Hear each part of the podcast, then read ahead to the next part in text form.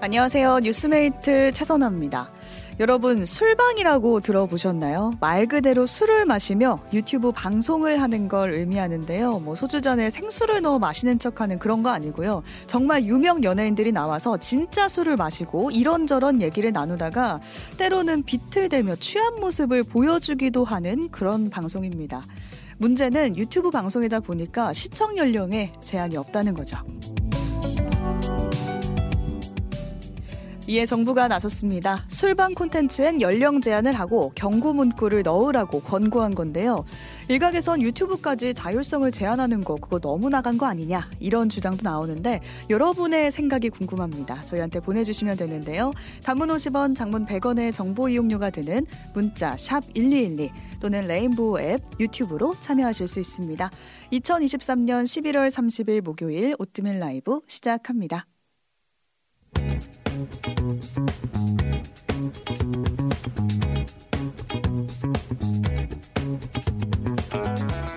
네, 오늘 본 뉴스 나눠주실 분 신혜림 PD, 조석영 PD 나와 계세요.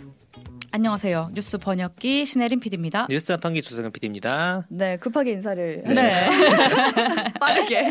뉴스 보느라. 네, 술방이 요즘 진짜 인기잖아요. 아, 두 분도 많죠. 혹시 보세요? 사실 전 자주 봅니다. 저는 어. 사실 잘 안 봐요. 예능 음. 콘텐츠를 유튜브로 잘 안 봐가지고. 이게 진짜 안 보는 사람이 없을 정도로 네, 워낙 다양하게 봐요. 채널도 음. 많이 나오고 조회수도 뭐 한 회당 2천만 회가 넘는 야. 콘텐츠가 있을 정도거든요. 음. 그러니까 출연자들도 대단한 게 뭐 BTS 물론이고요, 음. 아이브 나오지, 뭐 수지 나오지, 블랙핑크도 나와요. 그러니까 배우 가수 할 것 없이 다 그 방송에 나가다 그렇죠. 보니까 다 그걸 볼 수밖에 없는 거예요. 그러니까 좋게 말하면 팬들이 원하는 거는 이제 연예인들의 이 솔직한 모습을 보고 싶다라는 건데 음. 그걸 또 나쁘게 말하면 술에 취한 모습을 한번 보고 싶다라는 그런 욕망이 있으니까 그쵸. 그걸 건든 콘텐츠가 나온 거죠. 내가 카리나가 술 먹고 취한 모습을 어디서 보겠어? 그쵸. 같은 느낌으로 하는 것도 네. 있지만 문제가 뭐냐면 보통 이제 얘기 나오는 게 음주를 너무 조장하는 거 아니냐. 음. 한국 너무 가뜩이나 술에 관대한데 미화하는 음. 거 아니냐. 음. 술을 지적이 권하는. 사회다. 그렇죠. 네. 네, 그러다 보니까 정부가 제동을 걸고 나와서 제가 이 뉴스를 들고 온 건데 보건복지부와 한국건강증진개발원이 미디어 음주 장면 가이드라인이 원래 있어요. 원래 있어요. 음. 네, 거기다가 두 개 항을 추가했는데 그 내용이 관련된 건 거예요.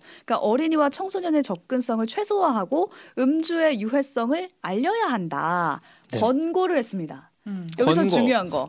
그쵸. 그 단어예요. 가이드라인이라는 거잖아요. 그죠. 그쵸. 네. 유튜브는 법으로 일단 규제가 안 음, 돼요. 음. 그러니까 그저 우리가 가이드라인을 강화하니까 우리 좀, 좀 따라와 주겠니? 따라 주겠니? 이렇게 권고할 음. 뿐인 거예요. 그렇죠. 이게 좀 약하다 보니까 관련 협회랑 좀 얘기해서 협업하겠다라고까지도 얘기했는데 그냥 개인적인 생각은 아 이게 조회수가 곧 콘텐츠인 생명 콘텐츠의 생명이잖아요. 네. 이 유튜브 세계에서는. 근데 이 부분을 규제하는 것 자체가 가능할까 하는 의문이 드는 음. 거죠. 그렇죠. 근데 그래도 이제 가이드라인이 생겼으니까 경고 문구 정도? 그렇죠. 음. 그러니까 막 그거를 못하게 하고 하는 거는 사실 불가능하고 불가능하죠. 음. 지금 사실 저희 불법 콘텐츠조차도 지금 규제를 못하는 그러니까. 상황에서 이권 어, 되겠나 싶긴 한데 그래도 좀 가이드라인이 생겼으면 음. 그 정도는 하지 않을까? 저는 경고 문구? 필요하다고 봐요. 음. 윤준영님도 초반에 경고 문구 남겼으면 좋겠습니다라고. 해주셨는데, 음. 그러니까 뭐 사실 유해 물질이라고 해야 되나 담배를 사거나 술을 사면 거기 써 있잖아요. 그렇죠. 네. 그리고 그막 정도가 그림도 뭐, 그려져 네, 있고. 콘텐츠에 음. 필요하죠. 그 리고 음주 청소년 비율이 계속 늘고 있다고 아이고. 하는데 그 관련해서도 음. 이제 청소년들도 그런 걸 가리지 않고 다 볼 수 있기 때문에 음. 그런 경고 문구 정도 넣어줬으면 좋겠다라는 권고인 거죠. 네, 여러분 음. 어떻게 생각하시는지도 보내주시고요. 참고로 네. 이유는 제, 규제를 합니다. 그러니까 술에 대해서 규제한다는 게 음. 아니라 콘텐츠를 빡시게 이제 규제하기로 그렇죠. 했거든요. 네. 음. 그래서 빠르죠. 우리나라도 나중에는 조금 달라질 수도 있겠다는 생각은 음. 들더라고요. 음. 그렇죠. 자, 제가 본 뉴스 하나 전해드리겠습니다. 네. 오늘 하루 종일 큰 뉴스 중에 하나가 바로 자승 전 조계종 총무원장이 입적했다. 오, 음. 그러니까요. 그쵸. 근데 입적이라는 게 이제 승려의 죽음을 의미하더라고요. 그렇죠. 네. 어젯밤에 사실 저희 방송 끝날 때쯤에 화재 소식과 함께 승려 한 명이 사망했다. 음. 이게 전해졌다가 이제 조금 뒤에 이 사망한 승려가 자승 전 총무원장이다. 여기까지 밝혀졌는데 네. 유서가 있었어요. 어. 그리고 지금까지 조사 결과로는 CCTV 확인해봤을 때 다른 사람의 화재 현장에 대한 출입이 없었다. 어. 음. 라고 하는 걸로 봐서 조계종 측에서는 소신 공양, 그게 뭐예요? 그러니까 불교에서 자기 몸을 태워서 부처 앞에 바친 것이다. 음. 라고 아. 결론을 내렸다고 합니다. 그러니까 화재가 났고 그 안에 이제 자승 총무원장이 있었다는 거잖아요. 맞아요. 음. 세상에. 그러니까 불교에서는 굉장히 유명한 스님이었다고 해가지고 그래서 더 주목받는 뉴스인가 봐요. 이게 왜 그러냐면은 사실 우리가 어떤 사람이 어떤 종교인이 돌아가셨다고 해서 사망했다고 해서 이렇게 기사가 하루 종일 나오지 않아요. 음. 근데 이분이 얼마나 그 유명한 분이었냐면 조계종의 최고 실력자였다라고 아, 불립니다. 최고 실세다 이런 실세다. 뜨더라고요. 맞아요. 2009년에 어, 55살에 역다, 역대 최다 득표로 총무원장이 됐어요. 음. 근데 이 총무원장이 뭐냐? 조계종의 저- 대표는 종정이라 그러는데 정신적 지도자고 음. 예를 들면 영국의 왕이 있듯이 여왕이 있듯이 총무원장은 실질적 지도자. 그러니까 정치적으로는 사실 이 사람이 사실상 음, 실세다. 총리 같은 오. 총리 같은 거예요. 이런 걸 연임까지 했었고 최근에 계속 전성기였다는 평가가 나오기 때문에 왜 대체 음. 지금 음. 스스로 소신공연하는 의구심이 나와서 오늘 이제 자승 입적 미스터리 뭐 이런 기사들도 아. 많이 나왔는데 이게 아무래도 이분이 이제 정치권에서 줄도 많이 되려고 했고 굉장히 실세다 아. 보니까 이런 얘기가 계속 나오는 거예요. 그래서 그렇구나. 어. 아까 좀 전에 뭐 동아일보 보니까 그윤 대통령이 진상 제대로 파악하라고 지시를 그렇죠. 했다고 하더라고요. 왜냐하면 당선된 뒤에 윤 어. 대통령도 찾아갔어요. 아.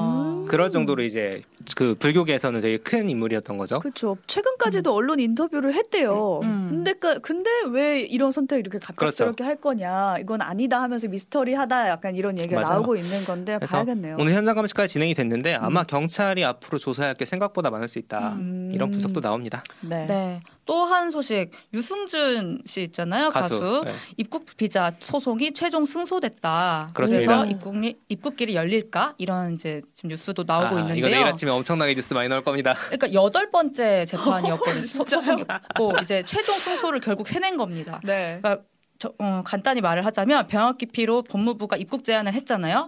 여- LA 총 영사관이 비자를 안 내준 거고 맞아요. 그래서 20년 동안 한국 땅을 못 밟고 있었어요 음, 유승준 씨가. 맞아요. 근데 한 번 대법원에서 최종 승소 판결을 받은 바 있었는데 재차 거부가 된 거고요. 그러니까요. 그래서 꾸준히 또 소송을 걸어서 이번에 또 대법원으로부터 이제 제한이 잘못됐다는 판결을 받았는데 어, 우리 1심에서는 그 어, 처분이 이제 정당하다라고 맞아요. 했다가 네. 2심에서 이- 뒤집히면서 뒤집혔어요. 우리가 네. 얘기 한번 한번 했잖아요. 네. 이게 이제 그대로 가서 예, 발급 제한은 잘못됐다. 자, 네, 과연 올. 것인가가 궁금합니다. 저는. 하지만 이제 재차 비차를 또 신청하면은 또 거부를 할 수도 또 거부할 있다. 수도 있어요. 이런 얘기가 아. 나오더라고요. 끝까지 네. 올 때까지 음. 모르네요. 알 네, 수 끝날 없어요. 때까지 네. 끝난 게 모릅니다. 아니다. 알수 네. 없습니다.